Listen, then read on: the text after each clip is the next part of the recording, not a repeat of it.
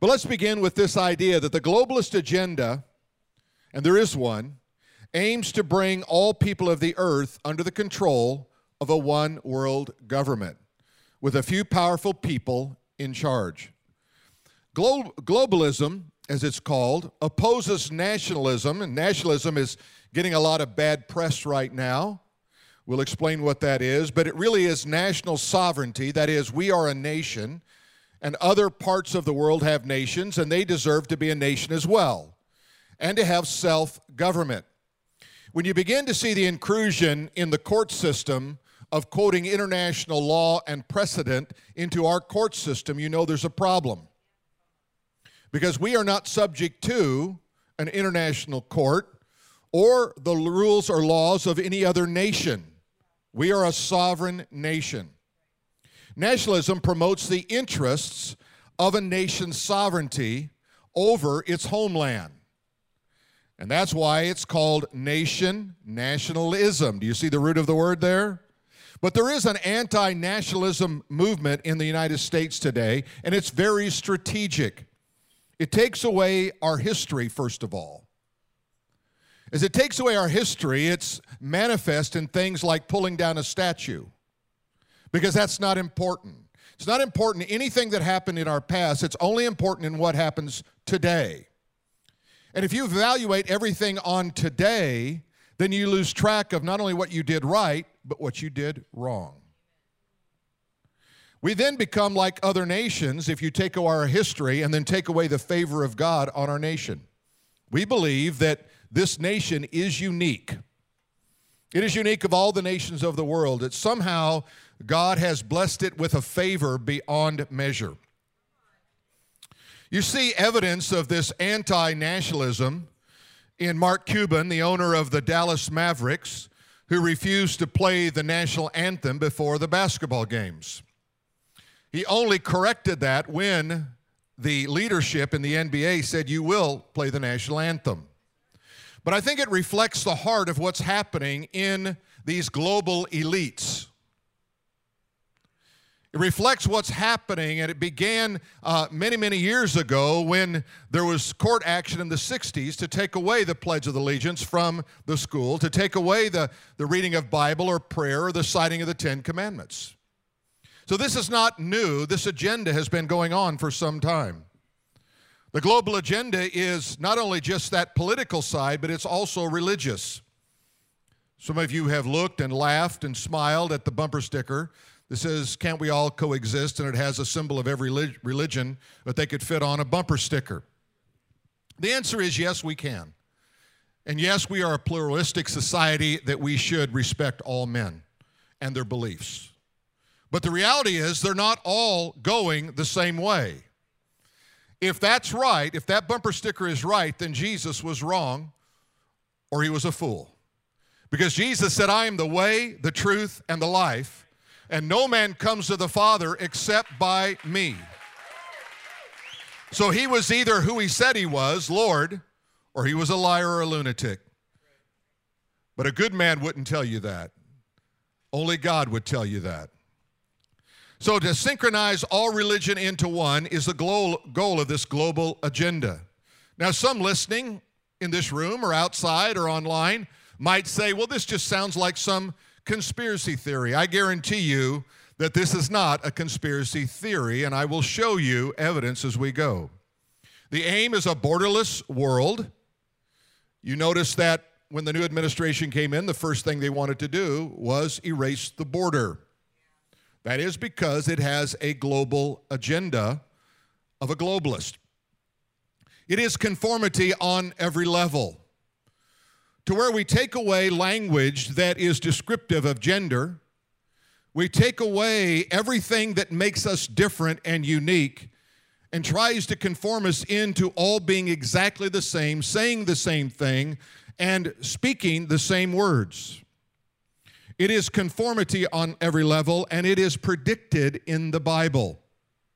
So when you begin to think about a conspiracy theory, then you have to say, was the Bible written by conspirators to trick us in this century?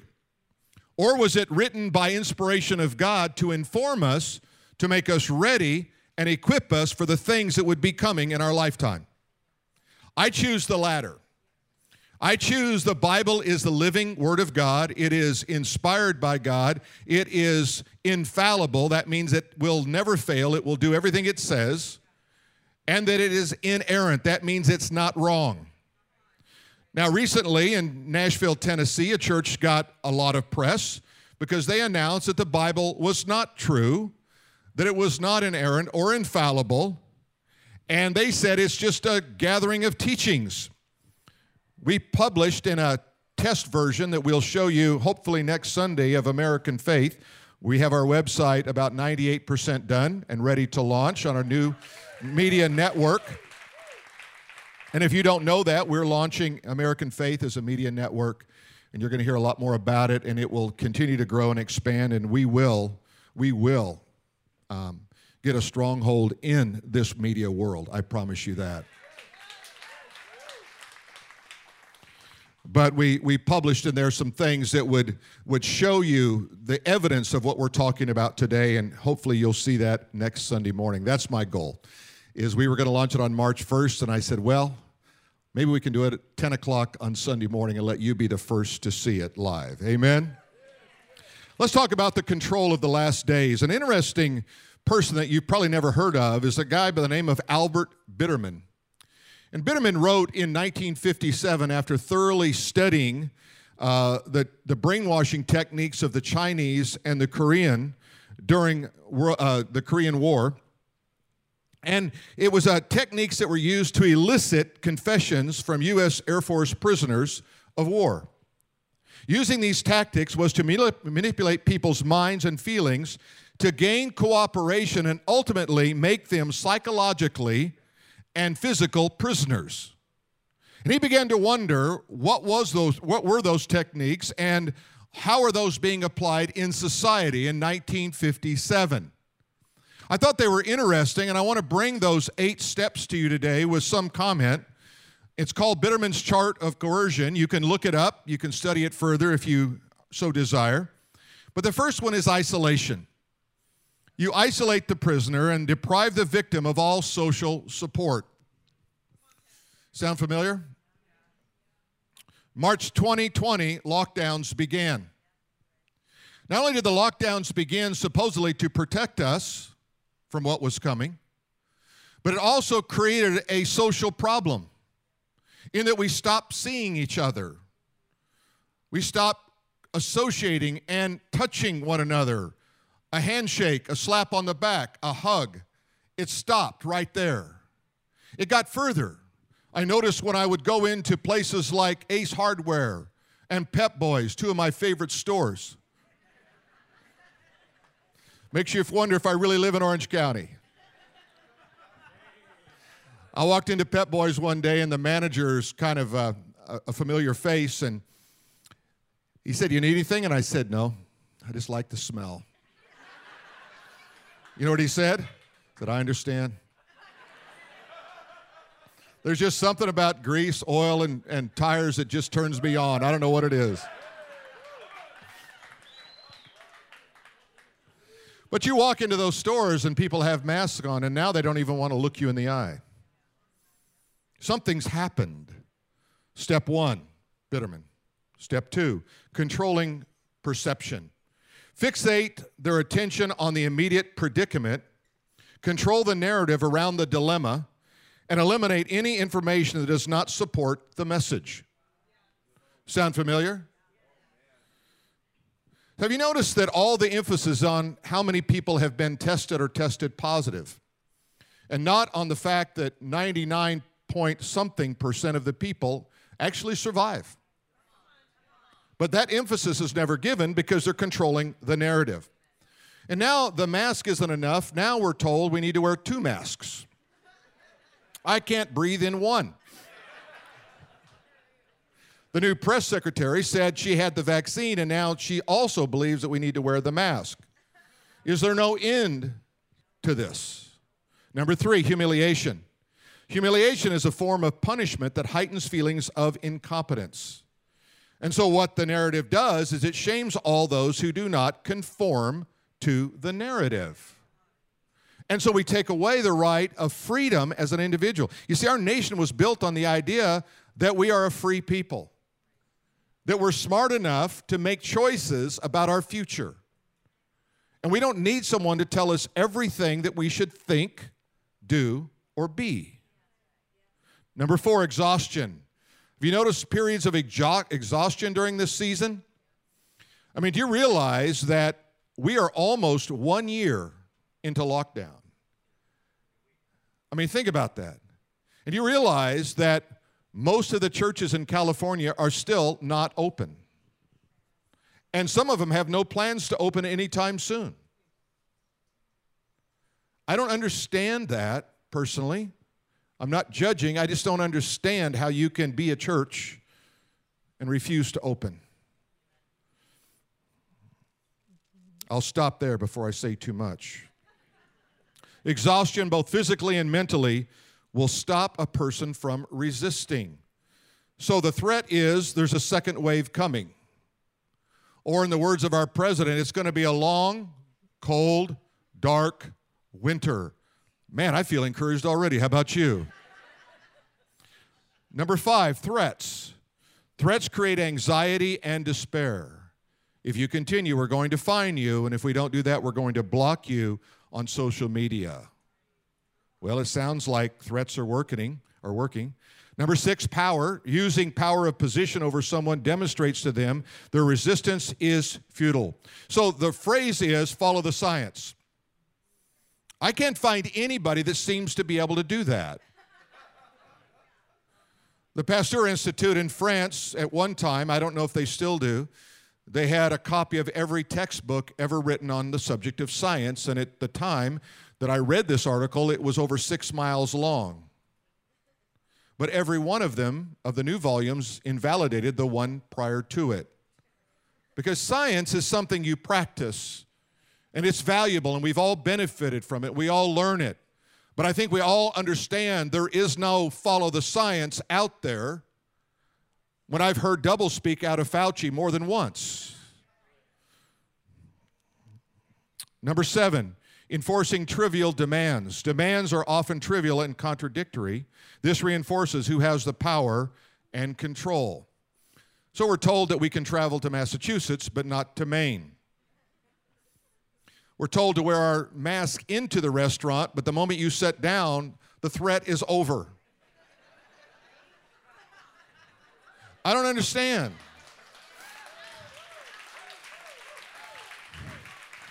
We can eat outside in a plastic tent that steams up like a sauna,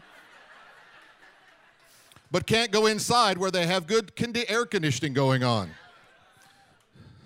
This gives me a pain I can't locate. Number eight, granting occasional indulgences. By granting indulgences, the people in power provide positive motivation for conforming to their demands. In other words, if you're good, you can get out of this color zone and you can drive your car.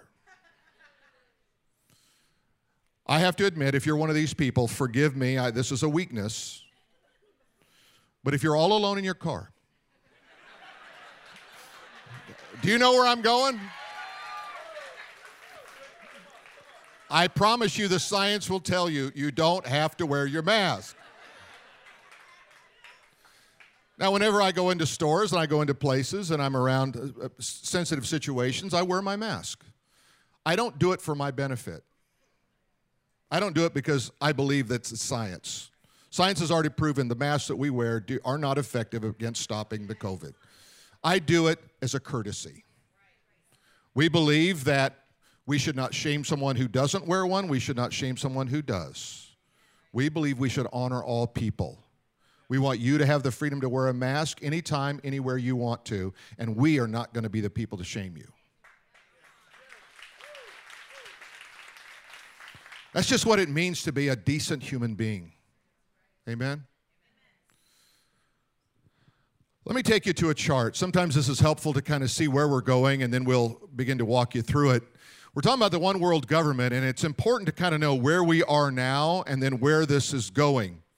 Um, you might want to just take a picture of this if you, if you want to retain it. All the sermon notes, by the way, you'll find on your app. If you download the church app, we publish all the sermon notes before I preach on Sunday morning, so you have them. But it will not capture images, so this is the only thing you won't see on there.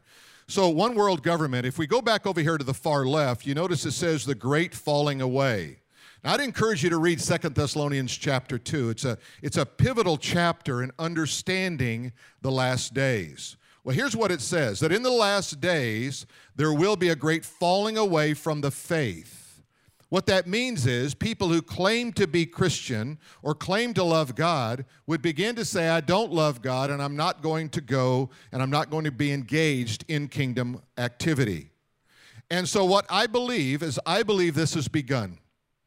I actually believe that this season of COVID 19 became a turning point prophetically. It became a point at which a lot of people said, I really don't think I need church anymore.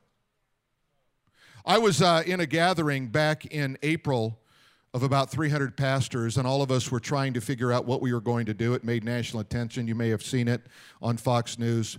But when are we going to open? And most of us decided we would open up on May 31st. And that's why we opened up on May 31st, because we believed it was an important day. It's actually um, Pentecost Sunday, it was last year, and we felt like it was significant to, to ask for the, the movement of the Spirit of God in our life on that day. But but I want to tell you what, what happened on that day. I was talking to a couple of, of guys, they were pastors, they had started a church, and they said to me, uh, It's working so well online that we're never going to go back live, even if they lift the restrictions. And I said, Well, why are you doing that? Well, we found that we're just as effective. People are still giving.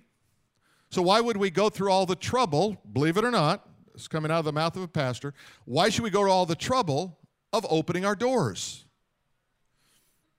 That's a falling away. I'm glad I don't know the names, I don't remember the faces, and I don't know the church. It's not important that I know that. It's not important that you know that. It's only important to know that I believe we're living in a day of great falling away. And you have to examine yourself, the Bible says, to make sure you're in the faith. Do you really know Him? You see, perseverance, persistence in the Christian faith is one of the marks of truly knowing God. In 1 John, it says, They were not all of us, for had they been of us, they would have remained with us. But it became evident that they were not of us, for they departed from us. So you see, there is there are biblical ways you can not judge people, but say it appears this is what's going on. Like Jesus said, by their fruit you shall know them. There's no fruit in your life, or you really know the Lord. So uh, the Bible is filled with these things because God wants us to be informed. He wants us to know. So the great falling away, I believe, has begun. Uh, the next big event, and we could put a lot of them on here. In fact, next uh, week we're going to give you some more detail. Is the rapture of the church? 1 Thessalonians chapter four. I'd encourage you to read these sections. This talks about uh, the Lord will descend from the air, in the air. We will meet Him in the air, and we will be with Him, and we will be with Him during that great tribulation period. Only to return with him, if you see at the far right there, the second coming of Christ, Revelation chapter 19, verses 11 through 16. All right, so now also notice here, we have at the rapture, we also have the Holy Spirit departs. Now, uh, 2 Thessalonians 2 7 tells us, he calls the, the Holy Spirit there the restrainer, the restrainer of evil on the earth. Do you realize that the only hope on planet earth right now is the church of the living God empowered by the Spirit of God? Imagine if there's nobody restraining. No, there's no Christians trying to do good in the school, trying to do good in the government. There's nobody. And then imagine if the Holy Spirit Himself says, I'm going to pull away and I'm going to let man run his life the way he wants to run his life. You see, this was the warning that, uh, that was given in Genesis chapter 6 through 9 on the great flood. Uh, the Bible says that my spirit will not always strive with mankind. That is, I'm not going to fight you. If you don't want the Spirit of God, I'll step back and I'll let you run your life your way. And isn't it interesting that Jesus said, if you want to know about the return of Christ, study the days of Noah. As it was in the days of Noah, so will it be in the coming of the Son of God. So if I want to know something about the second coming and these days, I study Noah. He also said the same thing about Lot. As it was in the days of Lot, so will it be in the coming of the Son of Man. So we understand that. So then we begin this period of the great of the tribulation. Um, and you see here Revelation uh, 6 through 19. That's the whole section in Revelation that deals with the tribulation. What happens in the middle of that, at the halfway mark, by the way, that period is seven years long. We don't have time to go into why it's seven, but it, Scripture supports that. Halfway through that, uh, Jesus said, and then there will be a great tribulation, such has never been on the earth or ever will be. So Jesus singled it out and said that point right there will be a mark. So you can look back in history and see some bad times and say, well, gosh, look how bad it was in World War II, or look how bad it was, you know, just name the event, right? Jesus said, no, there will never be anything like this, nor will there ever be anything that will repeat this violence on planet Earth. This is the Great Tribulation begins because what happens here is, uh, and this is also in Second Thessalonians chapter 2. I'd encourage you to read it. I don't have it on the note there. But it's when Satan, uh, or the beast rather, the Antichrist, proclaims himself to be God and takes his seat in the temple of God. That happens midway through it. At that point, somewhere in this point here, uh, he receives a wound to the head and uh, he apparently is dead but comes back to life. And the old the entire world marvels the scripture says because they thought that they experienced a resurrection here and now they believe that there's a resurrected ruler on planet earth. He then institutes what's called the mark of the beast. And that mark of the beast we've heard a lot about that. And you know these are the chapters that you don't put on your refrigerator to memorize. You know what i mean? I, you know like the lord loves me you put that one up. But this one uh, you know i don't want that one But it says that no one can buy or sell unless they receive the mark of the beast, and that and is the number of man 666. So we move down here to the Battle of Armageddon. We talked about uh, this battle. Uh, primarily, we see the, the kings of the east, which is China, 200 million uh, man army, and then uh, the second coming of Christ. So that'll give you a quick overview. Let me take you to Matthew chapter 24 and 21. It says, Here's the words of Jesus. For then, notice he's giving you chronology. For then there will be a great tribulation, such as not been since the beginning of the world until this time, no shall ever be.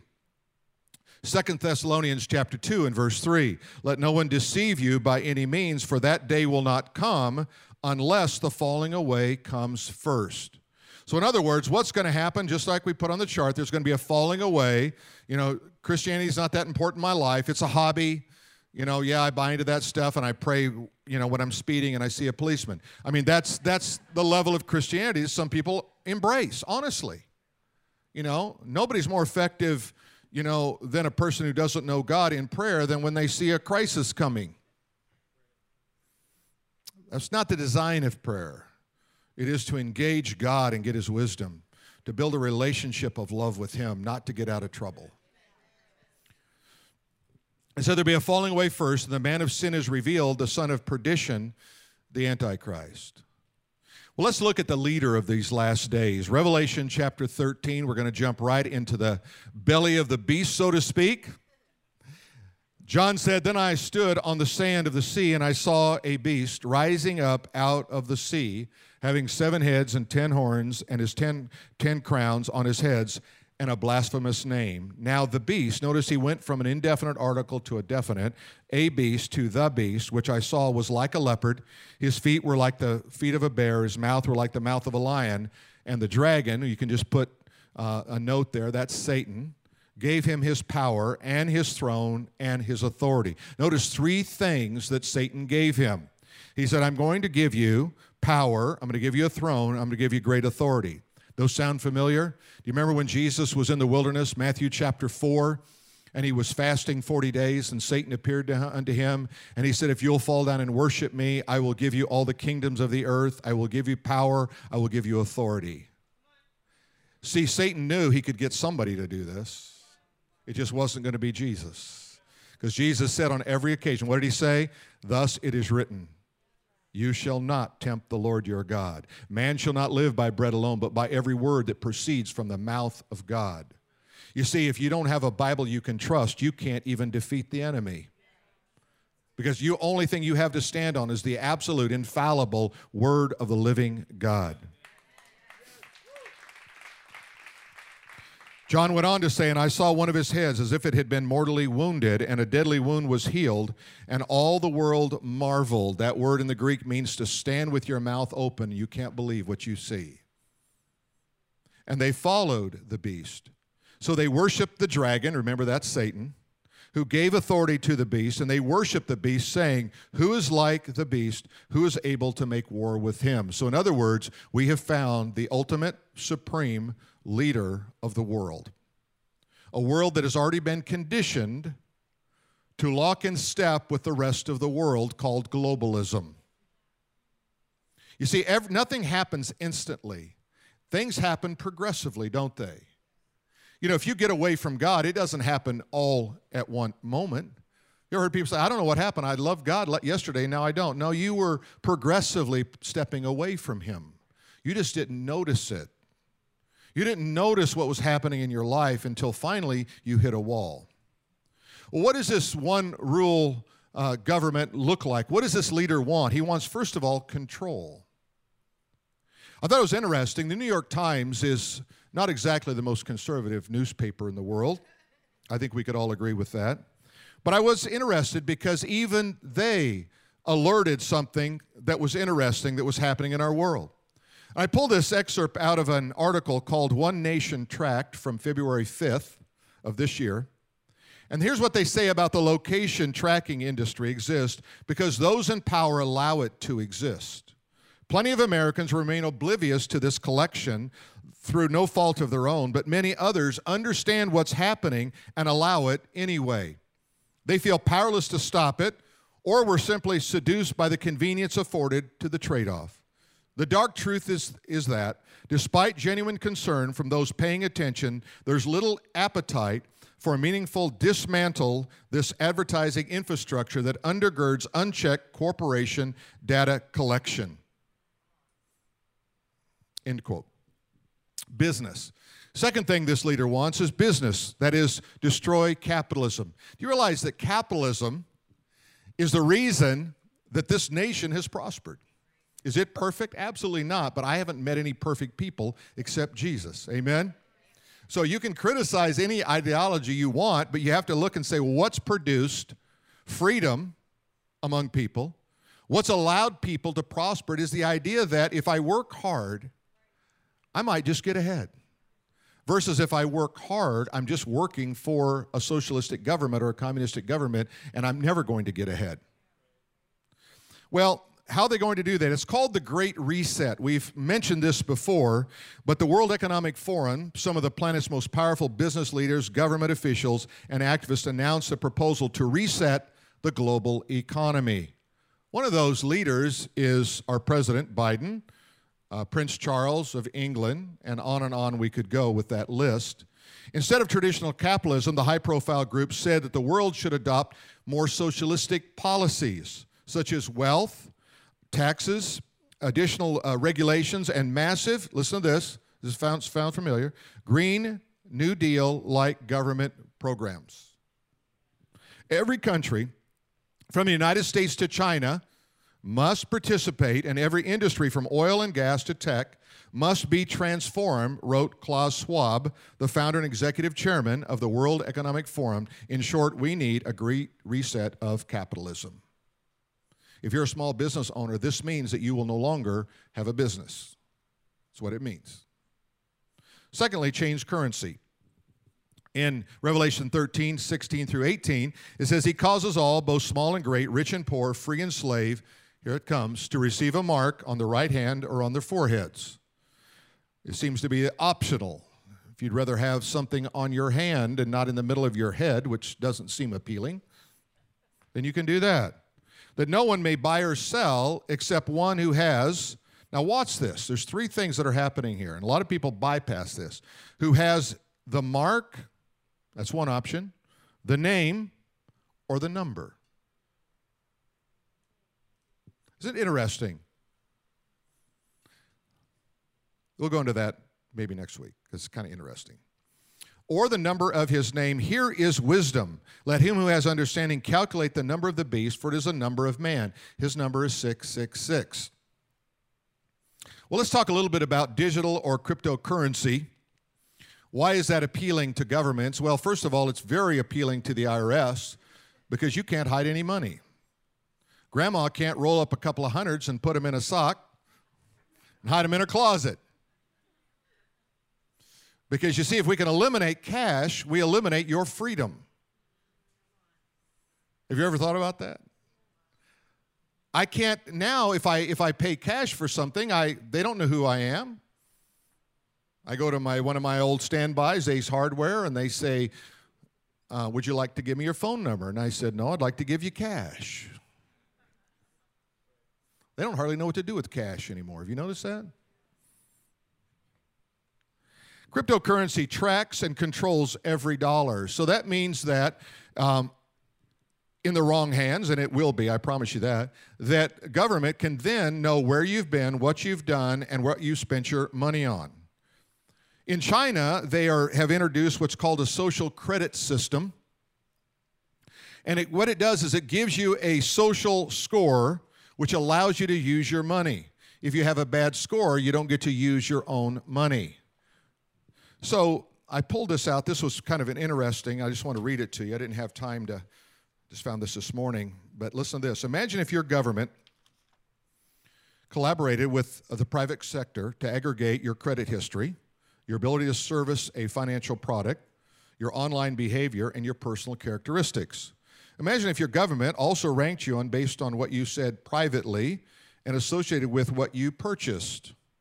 Imagine if your government, through a growing surveillance network of 200 million cameras, used facial recognition and, and, machine learning to have eyes on you and your behavior 24 hours a day, seven days a week.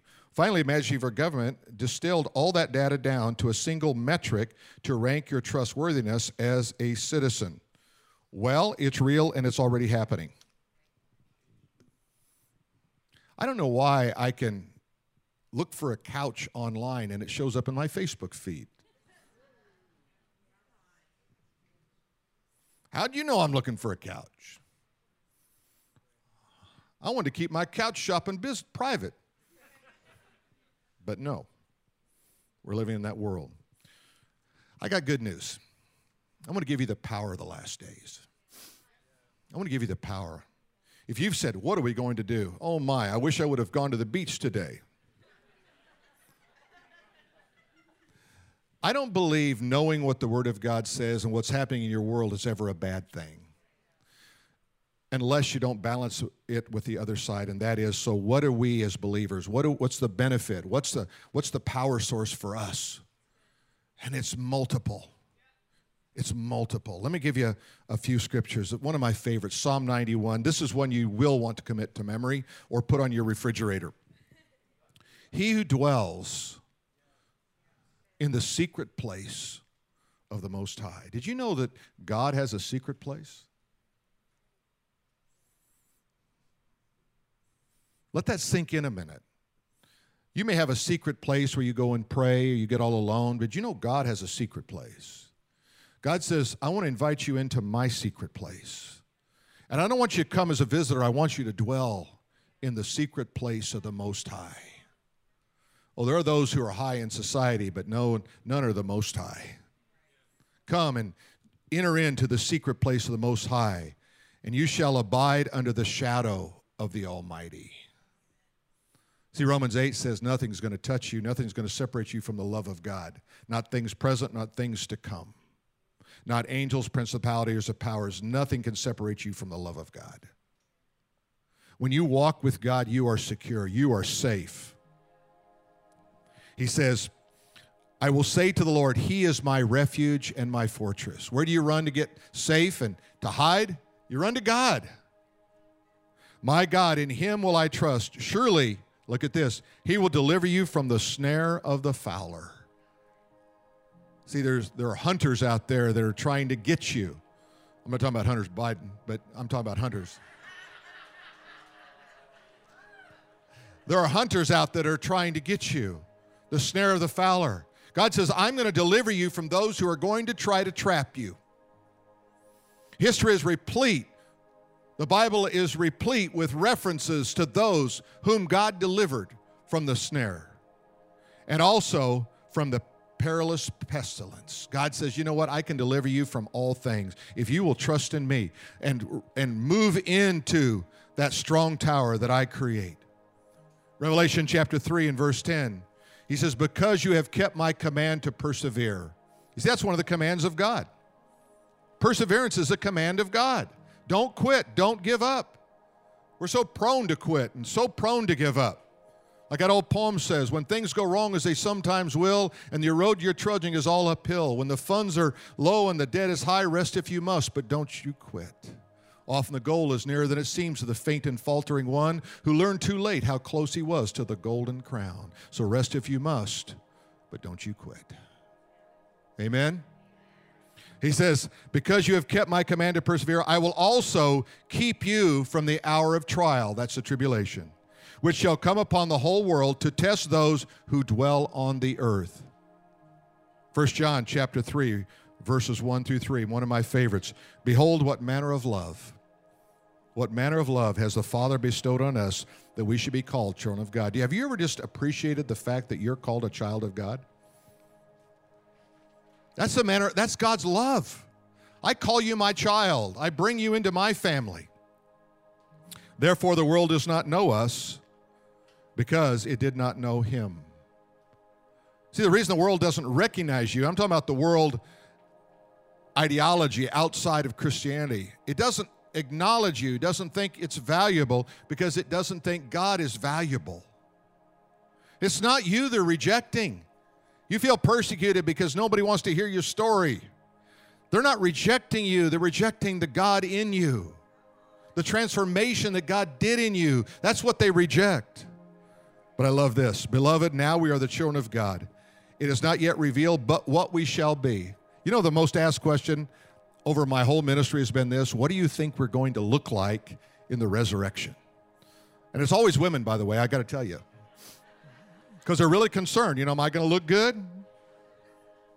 What age will I be?